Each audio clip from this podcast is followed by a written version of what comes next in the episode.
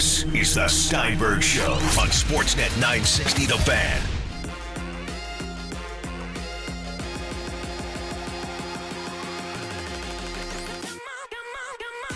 It's just a matter of proving that I, that I deserve it and, and taking advantage of it. So um, I'm gonna gonna try to do that and try to you know make it a permanent thing. Tonight's a big opportunity for that gentleman, Sam Bennett, getting the shot he's been hoping for since, well, going back to last season and certainly since training camp got underway.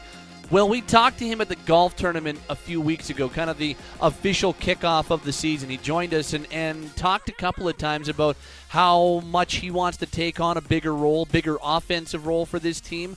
Knows that he isn't just going to be gifted that, but wants to get the opportunity, if given the opportunity, wants to make sure that he can prove that he can take on a larger offensive role for this team. Well, good preseason. I think Sam Bennett had one of the more impressive preseasons for forwards. He's looked really good, really strong in a pair of regular season games. I quite liked him in that game Thursday in Denver. I thought that he was a difference maker on Saturday against the Vancouver Canucks as well.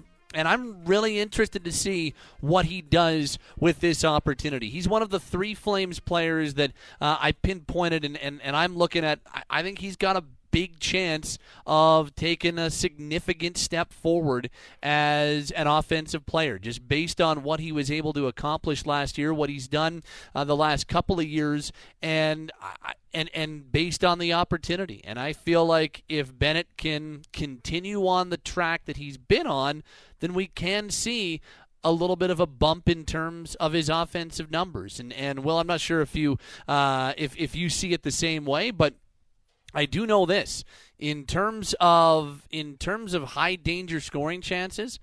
Nobody on the Flames has been able to create them at a higher rate than Bennett has when he's been on the ice. That doesn't mean that he's created more of them, but compared to his ice time, nobody does more with his ice time in terms of quality opportunities on his stick than Sam Bennett has done the last couple of years. He's led the team in that category each of the last two years about just under 40% of the shot attempts that he has taken uh, going back to last season. Uh, just under 40% of them are high danger chances, which is a really high number and a really impressive number. And now that he's playing in an enhanced role, I'm really curious to see if he can continue that trend and continue that rate. And if if those chances stay at the same rate or in the same range, I think it's a pretty good bet. You're going to start to see more points and more pucks go on the net. So I'm I'm fascinated to see what he does with this opportunity. If he can stick on that line with Mikael Backlund and Matthew Tkachuk, where he's going to play tonight,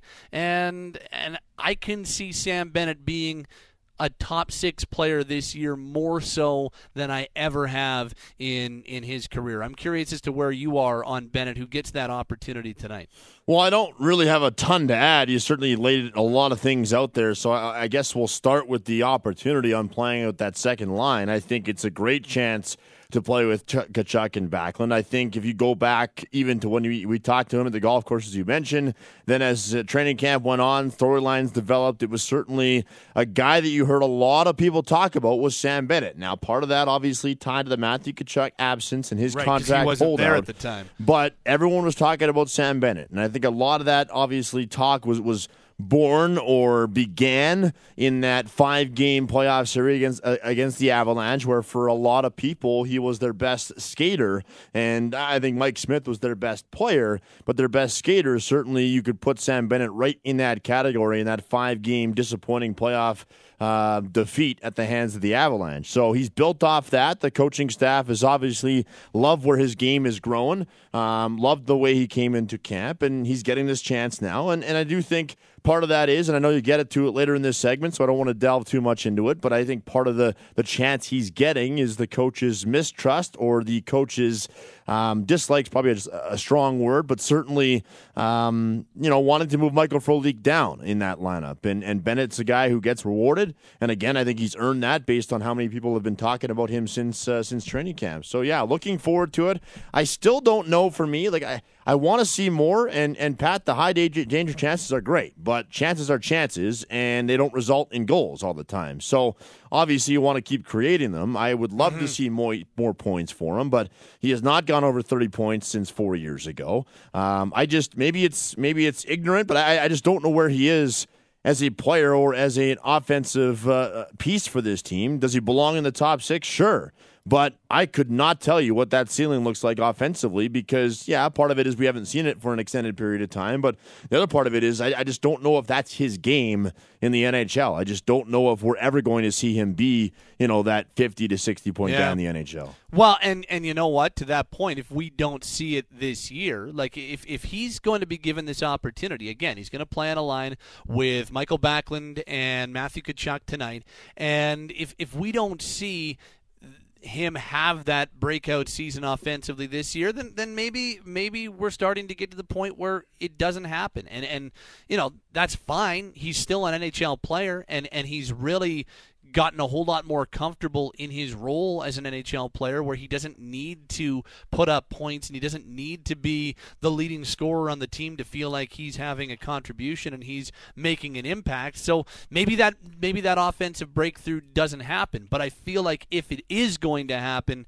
it's going to be this year because I think he's played well enough to get that chance and to potentially find himself in a top six role. And we talked about this going back to the preseason, even. Because we all knew Matthew Tkachuk was going to sign at some point. We all knew that he was going to be back in the fold at some point, whether it be to start the regular season or not.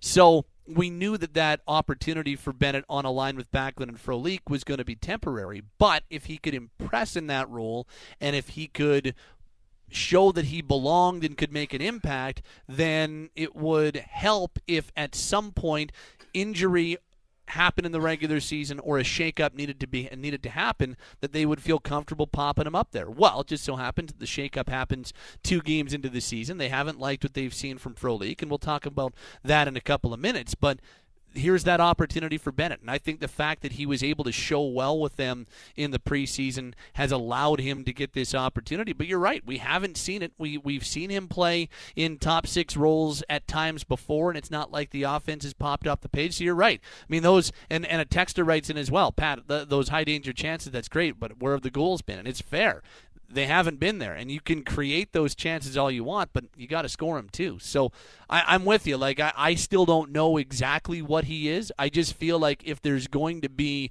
a breakout offensive season, this one seems like this season seems like it would be the best chance for it to happen. If that makes any sense at all. For sure. Just haven't seen it yet, and, and there haven't even, as you talked about, the tail end of your your uh, your thoughts there. I mean, this is a guy that you know has had this chance before, and it's not like, oh my God, he's got five points in eight games. There has never been that kind of stretch for him. So uh, again, I don't know what his ceiling is, and to me, as you talked about how you know you, think he's ready to stick in a top six role more now than, than ever in his you know his career before. I, I agree, but you also can't have a guy like that, to me, anyways, in your top six if you're going to be a competitive team and not produce points. So, Yeah. um, Yeah. you know, if you're going to be a top six guy, in my opinion, in this league nowadays, you've got to be at least a, a 50 point guy. And I just don't know if we're, we're going to see that there. Now, obviously, not everyone in your top six gets 50 points. Otherwise, you'd be scoring a lot of goals. But you, you get what I'm getting at. And I think we need to see that from Bennett before I'm ready to say, okay, yes, this guy is a bona fide top six forward.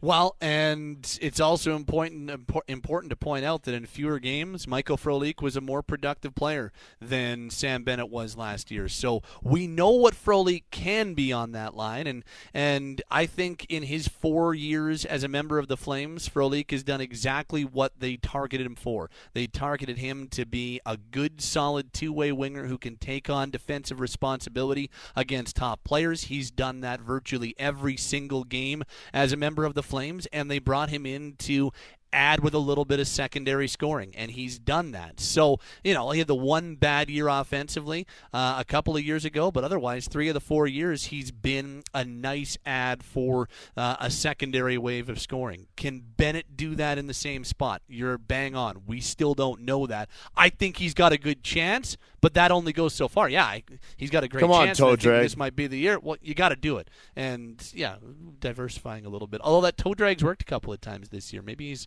worked on that uh, over the years. Sam Bennett, uh, over the offseason, rather. Sam Bennett gets the opportunity on a line with Mikael Backlund and Matthew Tkachuk tonight. One of the big time stories is Calgary welcomes the Los Angeles Kings tonight. It is a 7 o'clock face off right here on Sportsnet 960 The Fan. Welcome to the program. Steinberg Show is underway on this Tuesday afternoon. Uh, some text on the Glenmore Audi fan feedback text line before we get to the actual uh, lineup this evening. Um, I think Bennett's better than a bottom six player, yet not quite a top six. I'm interested to see if Mangiapane gets a shot on the Backlund Tkachuk line at some point too. And I still feel like to that text point, I still feel like Mangiapane, he's his skill set, what he is as a player, I still wonder if he's not a better fit long term on a line with Backlund and Tkachuk. Right now, I think Bennett's earned the opportunity, and I'm curious to see what he does with it. But I wonder, and that's I've just said nothing but good things about Bennett. Has nothing to do with him. I just wonder if Mangiapane's skill set and the way that he thinks the game might fit better with those two uh, down the road. But uh, tonight is going to be Bennett. Um, I suspect the story will be no different from last season. Bennett gets his usual cup of tea with the second line. The chemistry isn't there, and Frolik will come back up and score in his debut with the 3M line again. That comes from Mike. Uh, this the 3M line continues. Mike, Matthew, and a mustache. Uh, it's a stretch, but you know what? I'll I'll let it fly. Um, Bennett could be on that line to jump in if the Tkachuk stuff gets out of hand tonight. That's a good point because a lot of people are wondering if there's going to be any of that. Uh, same wavelength from Luke. Bennett also adds a little grit to that line when the line brawl breaks out. Uh, I don't know if. Um, guaranteeing a line brawl is the way I'm going to go. I certainly will be interested when uh, both Welcome number eight, to China. when number eight white and uh, number 19 red are on the ice surface at the same time together. I'll be quite interested. I don't know if I see a line brawl breaking out, but that's certainly something that uh, I'll have my eye on. Welcome to the program. It is the Steinberg Show on a Flames game day. Calgary and the Los Angeles Kings, 7 o'clock face off. We're on the air at 6 o'clock with your Calgary Flames warm up. Uh, this game on Sportsnet 960 on the radio, Sportsnet West on television. What can we tell you about tonight's lines and lineups? We can tell you the goaltending matchup. David Rittich starts his third consecutive game for the Flames, coming off a 34 save shutout on Saturday night. On the LA side, Jack Campbell first off the ice at practice this morning. He'll get his first start of the season. Jonathan Quick allowed six goals in his first game for a tidy 6.21 goals against uh, to start his season. Of course, one game sample size little bit small. But Jack Campbell, who had himself a really nice year last year at the Kings, 928 save percentage. He went 10 14 and 1. Once he was brought in, though, really started to show the Kings something. So I, I can understand Quick getting the night one start. He's the incumbent, he's the guy who's been there for the longest time, but he doesn't play so well. You've got a guy like Campbell there, too. He'll start this evening for LA. Lines for Calgary uh, Monahan between Gaudreau and Lindholm, Backlund with Bennett and Tkachuk, as we told you. Derek Ryan playing with Milan Lucic and Andrew Mangiapane. Mark Jankowski, Tobias Rieder, and Michael Frolik will then slot in on the right side of that line. D pairings the same: Giordano Brodie, Hanifin Hamonic, and the third pairing Kylington and Andersson. So we just talked about Bennett, Mr. Nault. What's going to happen with Michael Frolik? Because I think it's pretty clear that he and head coach Bill Peters do not see eye to eye or, or are not on the same page. They haven't been going back to last season.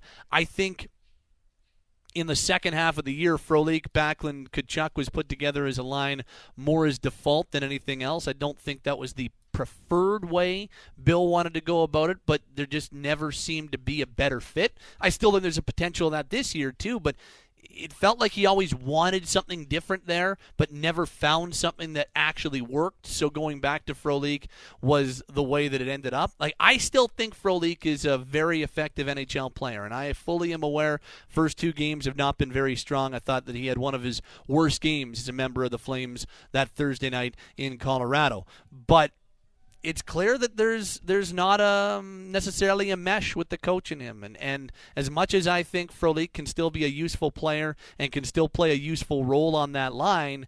I'm also realistic. I, I can see writing on the wall and knowing the Flames are in desperate need of clearing salary space and knowing that here's a player that's on a final year of a contract and they feel uh, is replaceable. Yeah, I, I can absolutely see a trade involving Frolik in the very near future happening. And they might have to eat part of that $4.3 million salary to make a trade happen, but – I I don't think I don't think it would surprise anyone, Will, if if in the next few weeks we saw a deal that involved Frolik going somewhere else because it just seems like the writing's on the wall in that regard. Yeah, and I think all due respect to uh, to Michael Frolik and where things are I, I think Pat, you've got no choice but to eat half of that salary. I don't know if you can trade him at all without eating money. So you know, it might not be a full half, but you're certainly going to have to eat Part money of it, right? on that deal. There's no way you're clearing that entire 4.3, at least not in my opinion, for a guy who's 31 years old and right now playing in your fourth line. So I know you can get traded somewhere and be in their top six, but just I don't think you're trading that entire salary. So you're going to have to eat it. But you're right. I, I think uh, their cap situation the clear um, misconnect with the coach. I, I, don't think it's any secret this team would like to move on from Michael Frolik, but at this point, um, I, I, think he's going to be here for a little while. I don't know when that trade does happen, um, but you're right. The sooner they do trade him, the, the, more cap space they can build up towards that trade deadline. So um, I think this team would love to have some yeah. room. I, I, think they would love to have some room to, to add at the deadline, and uh, trading leak would certainly be um, part of that. So we'll see what happens. But right now, they've got no choice to but to ride things out. Well, and as of right now, the Flames would not be able to add anything of significance at the trade deadline, even if they, you know, even if they stick with this same roster the rest of the year and bank cap space every day until the deadline. Their projected deadline cap space is just over seven hundred thousand dollars. Right now, they're at one hundred and fifty-four, or whatever it is. Um, but you know, if they accrue the daily cap space up until the deadline, that's still not really a significant addition at all. And and this is not a team that is in the you know out looking to trade someone out on their active roster and bring someone back in. They're looking to add. So I think that they're going to need to move a Jankowski, going to need to move a Frolik if they're going to want to have the amount of cap space available come February for them to actually be able to add someone. So that's why that's why I think it's important to underline, you know, in the somewhat near future. If one of these deals happens, I think they they would like it to happen as soon as possible because the more time you can be say that they let, us just say for the the hypothetical conversation that we're having, let's just say for the sake of this conversation, they they trade Frolik and do eat half of that salary. So that's what, 2.15 that they would be saving on their salary cap. So you add that 2.15 to the 154th that they're already under the cap. So you're like, okay, you're 2.3 under the cap. And then you start banking the daily cap space percentage on that.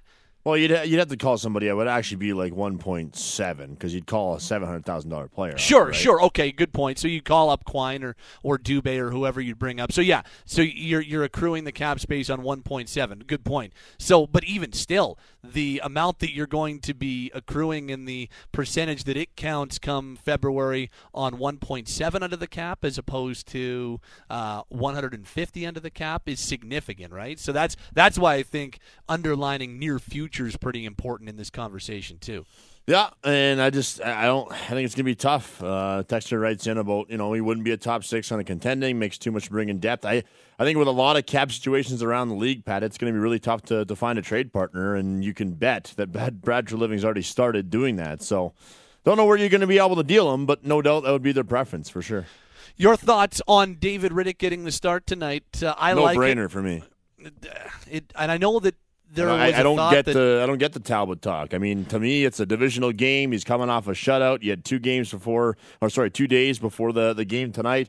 Um, for me, it was almost automatic. I think Talbot gets in one, if not two, on this three game road trip, and, and, you move on. So um, I, I, thought, based on the way Rittich played preseason, uh, the way he played in Saturday's game against Vancouver, and I thought Lou brought up a great point at noon. It's not like the Flames are, are overly comfortable with where their team team game is at right now. If they're playing unbelievable as a group right now, I think it's maybe easier to have that conversation. But until they get their team game figured out, because you listen to Bill Peters, they don't feel they're there yet. Mm-hmm. Um, I, I, think Rittich was the easy answer tonight, and I would expect Talbot to play for sure in one game on this road trip, but wouldn't be surprised if it's two either.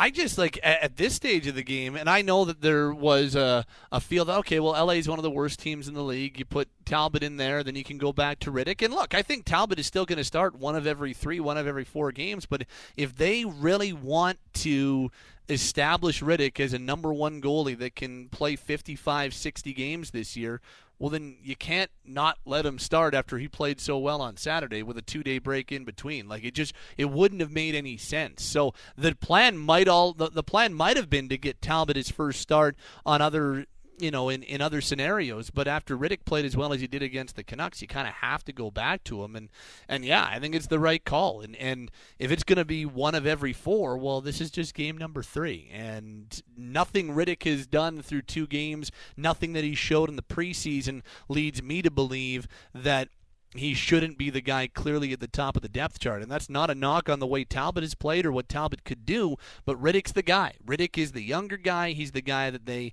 uh, are looking at investing in, and he's the guy that could be the number one goalie for this team for quite some time. And if they want to establish that, and if they want him to be that this year, you had to start him tonight. And, and I'm so I'm, I'm glad they're doing that. So uh, we'll see how he responds very good performance on Saturday against the Vancouver Canucks. He was and again, I don't number think, one star. I don't think he's this, you know, this mentally soft. But I, you know, if you're David Rittich and you come off a shutout and your team's trying to establish he's the number one, you get sat down the game next game. Don't you think that's like a little weird? I think if you're a guy like uh, like Rittich and you're coming off a shutout and you know your team wants you to be the next number one. And you get sit, sat down after that. I, I don't. I just don't know. Again, I don't yeah. think he's that mentally soft. But uh, I don't know if you want to start him, you know, the thinking game that early on. Yeah, and and you're right. That's also it would be a really interesting message to send early on this season. Um, what interests you about the Los Angeles Kings, Will? Yep, that's about the same answer that I would have. Oh, sorry, was. I supposed to answer there? well, if you don't have an answer, because I didn't expect you to have one. I mean, I was like, still thinking.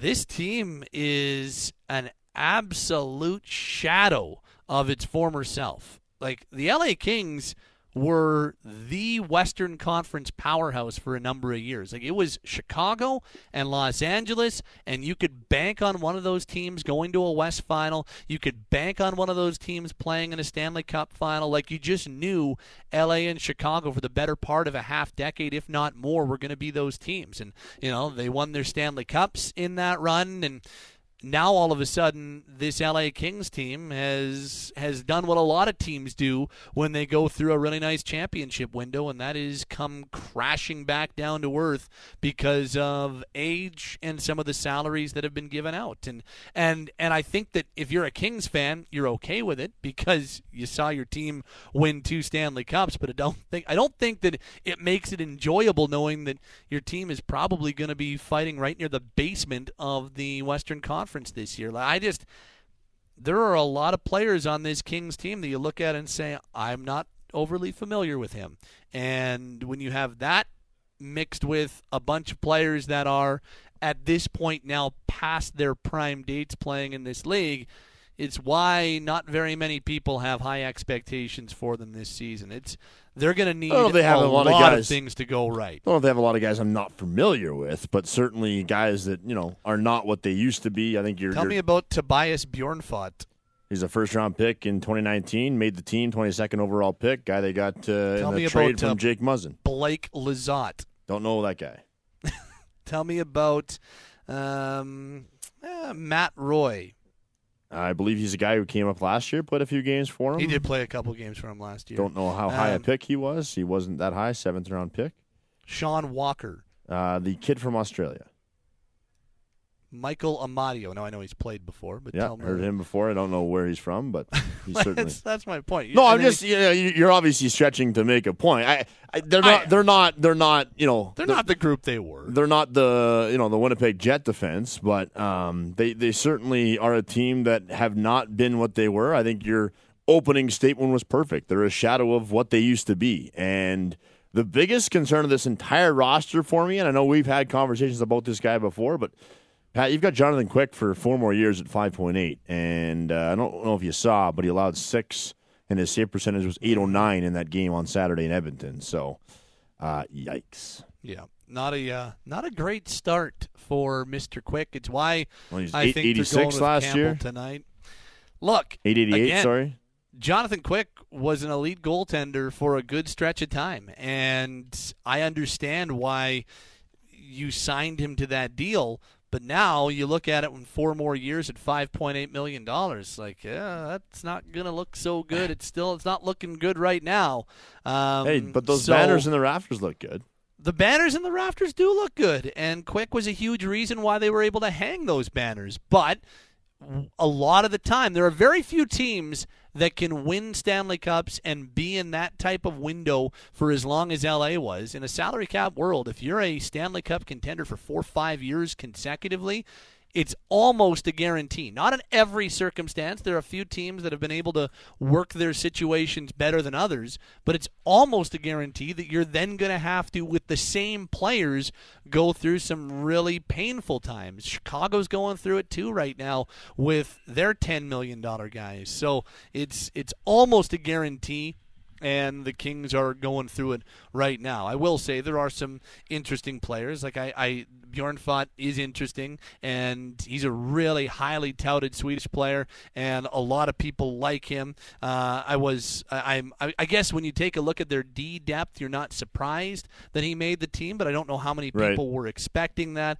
And they got some interesting trade chips if they want to use them between now and the deadline, and, and I'm curious if they would use them. Adrian Kempe is an interesting player to me, but yeah, this is uh, this is not the team they were. There's uh, no doubt about it. Kings in town tonight for a seven o'clock face-off. Uh, we're on the air at six o'clock with your Calgary Flames warm-up. Uh, we're continuing to tell you all about the Bow Valley Club as uh, we're coming to an end of our shape up or ship out promotion at the Bow Valley Club, uh, as we are telling you all about. Okay, first of all, they're going to get you in shape, and they're going to if if you sign up with Raz or one of their other trainers, they're going to put together an outstanding program for you, and they'll go through it with you. Uh, they'll work it with you. They'll give you a program when you're not able to work with them. That's that, that's the almost obvious stuff, but they're they're one of the one of the best in the city. But on top of all the fitness stuff at uh, the Bow Valley Club, we're also talking about steam room, sauna, massage, acupuncture, cupping, osteopathy, plus the private lounge, the dining room, the courtside bistro, the wine club. You got to check them out at bowvalleyclub.com. The Bow Valley Club is Calgary's premier executive club, the place for fitness, dining, and being social. We'll give away a one month pass to the Bow Valley Club later on this week, and at the end of our Shape Up or Ship Out promotion, we'll be giving away a one year membership at the Bow Valley Club. Check them out again, bowvalleyclub.com. Well, five weeks officially in the books in the NFL. That means the week six waiver wire is open. Got a couple of targets from a team that you usually wouldn't look at twice. Tell you about that next. As the Steinberg Show continues. Sportsnet 960, The Fan. The Steinberg Show, brought to you by Fifth Avenue Auto House. Fifth Avenue Volkswagen is Calgary's new and pre owned Volkswagen destination, rated number one in customer service in Canada. More at fifthAvVW.com. Second down and eight. Garoppolo in the gun from the 21 of Cleveland. Gets the high snap, pulls it down, drops back three. Line drive down the middle. Caught. Backpedaling catch. Kittle in the end zone. Touchdown 49ers. 22 yard strike. With a laser right down the middle and caught in stride by the backpedaling San Francisco tight end at the goal line into the end zone for six. and the 49ers are still unbeaten. The Browns are still trying to figure things out. Welcome back to the Steinberg Show. 31 3, your score last night. San Fran, one of just two unbeaten teams still standing. They're 4 0. The Patriots are 5 0. Uh, the Kansas City Chiefs were knocked out of that category when they lost to Indy on Sunday night. But it's the Browns that I'm maybe more interested in than the 49ers. But let's let's start with San Fran. I'm I, I'll I'll be honest with you. I during their 3 and 0 start, I was very yeah, okay, I don't know if I'm buying this. Watching that game last night, watching that offense last night, And that defense is that specifically up front. That defensive front four is no joke. I'm starting to buy in on this San Fran team. Where are you on the Niners, Will? You know what? I was completely bought out on them. I thought they were overrated. I didn't love the. I didn't kind of understand where all the, the love was coming for this Niner group. They had struggled to really find their footing, and, and I know some of that has been injuries, but it's not like Kyle Shanahan came in and did a lot of things that people thought he would do immediately. But now we're all starting to see it come forward, and, and I think the Niners should be credited with some of the patience they've shown to keep that uh, continuity inside that uh, inside that room. And you know, the Niners look like a team right now that are the best team in the NFC West. I think the Rams, you know, last year looked like this offensive guru team, and you know, you look at that game last night. I, I think Kyle Shanahan uh, put on a clinic when it came to coaching, and I think this Niner team is now the team to watch in the NFC West. The division's very good, obviously, with Seattle and the start they've had. Uh, the LA Rams still the LA Rams, despite a banged up Todd Gurley. So um, I like where this Niners team is at, and I would be honest, a complete 180 to where I thought they might be uh, before Yeah. the season even began because they looked real good last night. And, and I'll give you credit, Pat. I criticized you for your take on the Browns early, but I think you look at last night, Freddie Kitchens very much over his head to me as a rookie head coach with all that talent. Their offensive line is horrendous, and uh, Baker Mayfield right now. For my money, is having the worst season amongst the uh, 32 quarterbacks. So um, they've got a lot of work to do, despite looking impressive a week ago against the Ravens. But it's very clear, and I think Jason La Canfora said as much to us yesterday when we asked him about the Monday night game on the on the morning show. You know, he said the Cleveland Browns looked good last week, but the Ravens don't have much of a pass rush. And when the Browns have faced a team with a good pass rush, that mediocre offensive line has had a real, real tough time. And we saw that last night with Mayfield going 8 for 22 for 100 yards, two interceptions, and two Ugh. fumbles.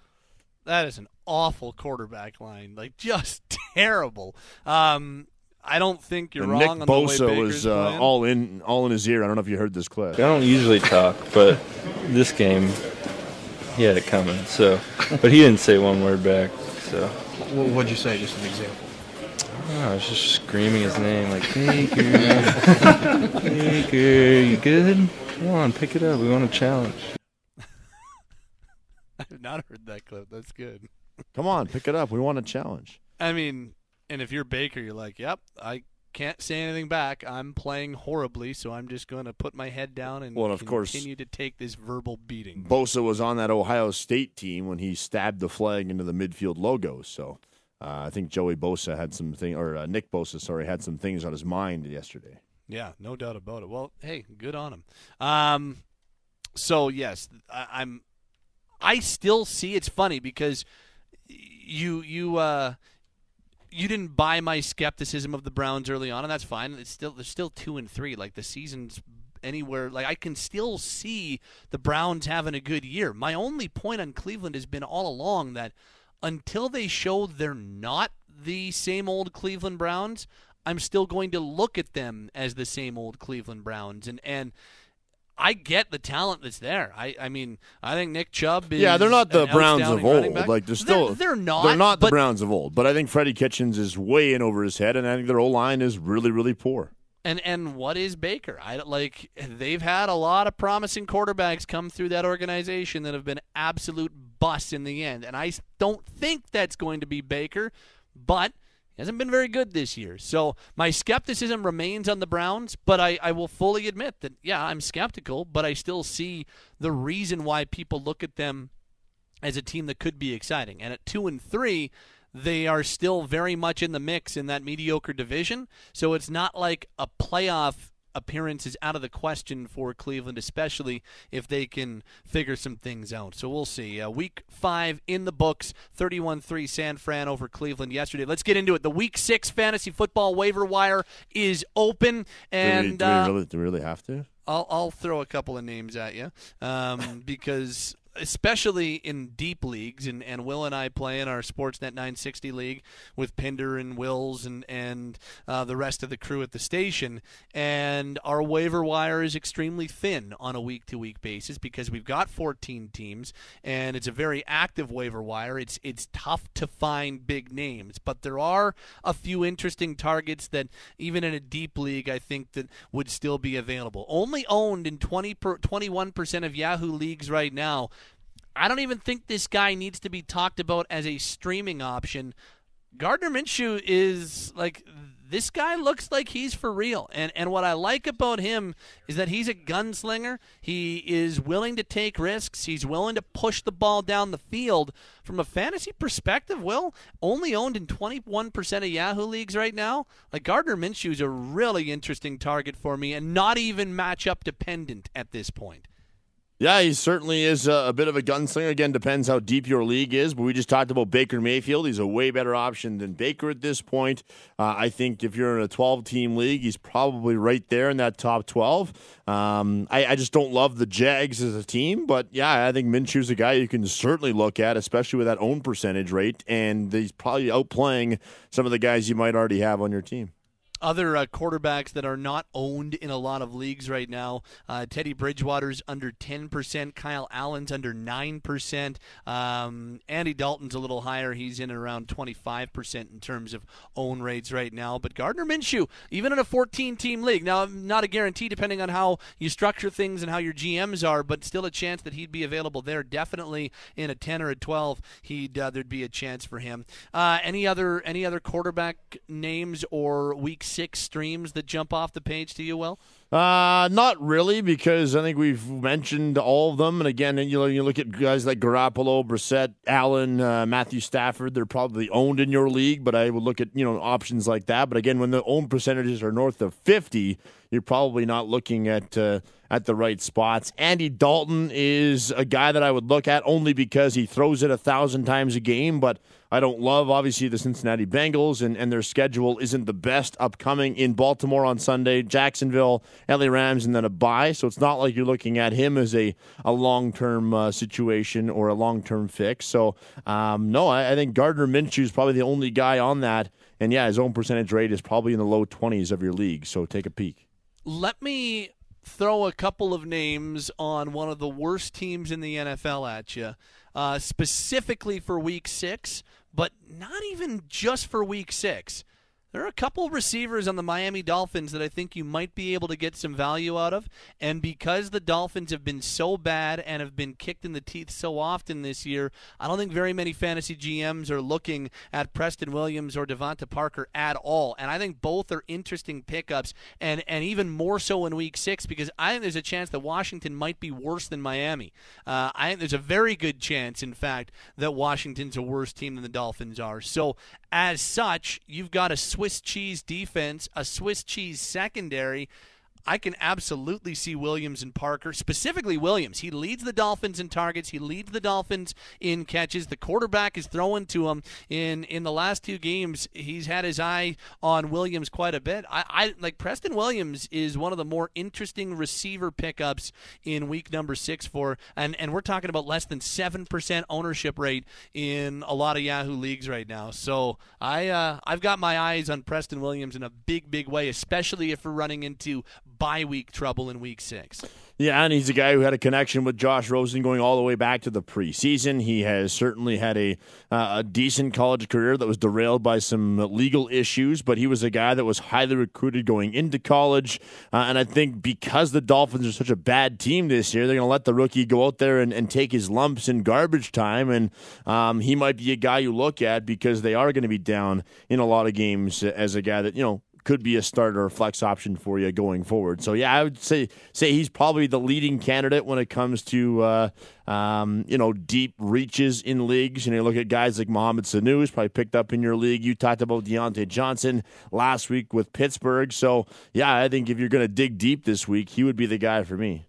Uh, any other names that uh, like there's where are you on, on former Edmonton Eskimo Duke Williams? First Yeah. touchdown for the Buffalo Bills. One, I one- liked it. One I- touchdown. They don't really score lots, so I'm good. I don't think he's big on my list. Uh, Fantasy Pros has him as the number seven waiver wire pickup, but I, I, I'm more interested in Byron Pringle because of some of the injuries in Kansas City. Uh, Watkins went down; they're already without Tyreek, so. Pringle in, in Mahomes' offense, I think, turns into a really interesting because as uh, even as a two three receiver in that KC offense, you can get some you can get some looks, you can get some touches. So again, if you're running into bye week trouble, uh, Pringle and KC's interesting. Um, I think the in terms of running backs, there's not a lot of interesting ones out there. I'll throw a name out there for you. Gerald Yeah. Ever- Gerald Everett, or uh, tight end for the LA Rams, is a guy I'm got a big eye on because tight end is such a position of boom or bust. Uh, he had five receptions for 44 yards and a touchdown in that huge, crazy game against the Buccaneers in Week Four, and then he backed it up last week with a career high seven catches, 136 yards on 11 targets against the Seahawks, and he was inches away from a touchdown, which would have been obviously a monster fantasy day. So Brandin Cooks leaving that game with a concussion. Who knows if he'll play in uh, Week Six? He's got three documented concussions in the NFL, so maybe they take a little time to bring him back. And if he's absent at all in Week Six, I think uh, Everett's a guy I would look at. So um, he played 81% of snaps in Week Five, which is a big number uh, Yeah, considering it's uh, him and Tyler Higbee. But certainly Everett is the fantasy guy, and if those numbers continue to grow, uh, he's a guy I'm looking at for sure. Gerald Everett owned in 6.7 percent. That's really high. You might not be able to get him. Actually, sorry. Uh, Don't worry about it. Think, Will's being sarcastic. Uh, in terms of running backs, there's just not much out there. Ito Smith in Atlanta is interesting. Um, really, like Gus Edwards in Baltimore, but there's very little in terms of uh, the uh, the former Boise State product, Alexander Mattison in uh, Minnesota. I think a lot of people have eyes on him in terms of interesting, because uh, especially in a deep league, if you're looking on the waiver wire at running backs, you're going boom or bust or complete home run or nothing. The guy that I think's got the best chance of maybe popping something is Ito Smith in Atlanta, but I don't know. I don't really like much of uh, uh, the running back waiver wire list when it comes to week number six. So the waiver wire is open. Couple of texts at 960 960. Uh, on the quarterback front, Colt McCoy's playing Miami. Him and Scary Terry could make for a good pairing this week. I know Pinders enjoyed Scary Terry McLaurin this year. Uh, so Colt and Terry Colt is a this uh, texter likes Colt and McLaurin as a stack. Uh, this text, I have Mayfield and Minshew, and I don't think I'll be starting Baker anytime soon. Probably Uh, drop so Baker actually. I don't really know why you would be wasting a waiver so a roster spot on him right now. Uh, and quickly, just before, because I know we're uh, we're running out of time. Uh, just quickly, uh, does Jim Popp work as a GM in the CFL again? No, no, no, no, no, Fired no, and replaced by Pinball Clemons in Toronto. I'm with you. I think that might be the end of the line for Jim Popp as a GM in the Canadian Football League. Okay, uh, we are live on location coming up on Friday. We will be live from Adrenaline Source for Sports. Looking forward to it. Always good to get out to 9309 Macleod Trail South. Uh, John and the gang at Adrenaline always treat us well. And the best part about going to Adrenaline you always know that uh, you're going to get some ideas for Christmas at this time of year. Hockey season's underway. Stock up at Adrenaline. Need tape, mouth guard, laces. How about an equipment deodorizer? It's your go-to for ringette sticks, uh, ringette sticks rather, and gear, floorball sticks, ball hockey sticks, and shin guards. They've got it all at Adrenaline Source for Sports. Join us on Friday from one until six. This is the Steinberg Show on Sportsnet 960. The Fan. The Steinberg Show, brought to you by Fifth Avenue Auto House. Fifth Avenue Volkswagen is Calgary's new and pre owned Volkswagen destination, rated number one in customer service in Canada. More at fifthAvVW.com. Time to turn up the heat. These are three burning questions on the Steinberg Show. Sportsnet 960, The Fan. What do we got, Will? Well, we talked about you know uh, the hockey game tonight, Kings Flames, in the early segment of this show today. And Pat, you kind of joked about the Kings and you know where they're at in their cycle in terms of winning, and I certainly think they are a shell of what they had used to be in the NHL. But tonight's game, it's another chance for the Flames to build on their own game. I guess we didn't really talk about it. I'm sure you went in depth yesterday, but what did you make of that three 0 shutout over the Canucks? How did you like their game compared to Thursday, and, and what are you looking for tonight as they all they talked about today in pregame audio was hoping to build off Saturday. So, what do the Flames need to, need to do tonight, despite who their opponent might be in the lower end of things of the Kings? I number one, I think that the way they defended in that game, I was really impressed with. Um, so I think that even in that third period, when the Canucks had the puck basically the entire time, I still felt the Flames did a good job of defending intelligently. So that would be number one. Continue on that. And I think the biggest trend that needs to continue is the play of the top line. Sean Monahan looks like the best Sean Monahan that we've seen. It's only two games, but that's a really promising trend. Johnny Gaudreau has never had five points in his first two games. Elias Lindholm looks like the same Elias Lindholm from last season. So I, I think there's been some steps forward take steps forward taken by this group. I think Gaudreau has been paying attention to the little things a little bit more. Monahan's been engaged at both ends of the ice, and Lindholm's been the same strong two way guy we know he can be. So that to me would be the biggest thing is continue that trend. I know you talked about maybe not seeing the fit, and, and if I'm speaking wrong, then please correct me. But I believe you said you didn't really see the fit for the Sharks and Patrick Marleau this season. They are 0 3. Joe Thornton talked about Marleau this morning, said he should be playing somewhere. I expect he'll be somewhere soon. And Pierre LeBrun then followed up on that and said things are heating up on the Marleau front, and the banged up Sharks are among the teams who have reached out to his camp. Could see a potential Marleau reunion in San Jose after all. Your thoughts on that? And even if it's not with the Sharks, do you expect Marleau to be in the NHL in the next couple of weeks? So I, I believe I was I've been on the I've been on the train all along. Sorry, it was Pinder who wasn't. Yeah, Pinder was on the Pinder, side. Pinder Okay. does not. I was on the other side. Right, right. I, I think that the Sharks and Patrick Marleau make nothing but sense. Um, he's going to be cheap. Even if he plays in a line three, line four role and gets you 11 or 12 goals, that's still better than a lot of the guys they have playing in their bottom six right now. So I, I absolutely think Marleau can still fill a role in this league. I don't think you want him playing in your top six, but if you can get him playing 11, 12 minutes a night as a third or fourth line winger and put him out in offensive situations, maybe some number two power play time, I still think that he can skate, and I still think that he can uh, he can score at a decent enough rate to play in the NHL. So that's where I am on Marleau. We talked about at the very end of that segment. You asked me if Jim Popp's going to work again. Of course, he was fired by the Argonauts today. They are dead last in the CFL with a record of two and twelve. They put Pinball Clemons in his place. If you're one of the six Argonaut fans on the planet, uh, Mr. Steinberg, what do you feel about this move? Because it's not like Pinball Clemons, who has worked in front offices before, but I don't know how much experience he has as a GM. I know he's got John Murphy there with him, but um, your thoughts on this move and would you keep Corey Chamblin going into next season?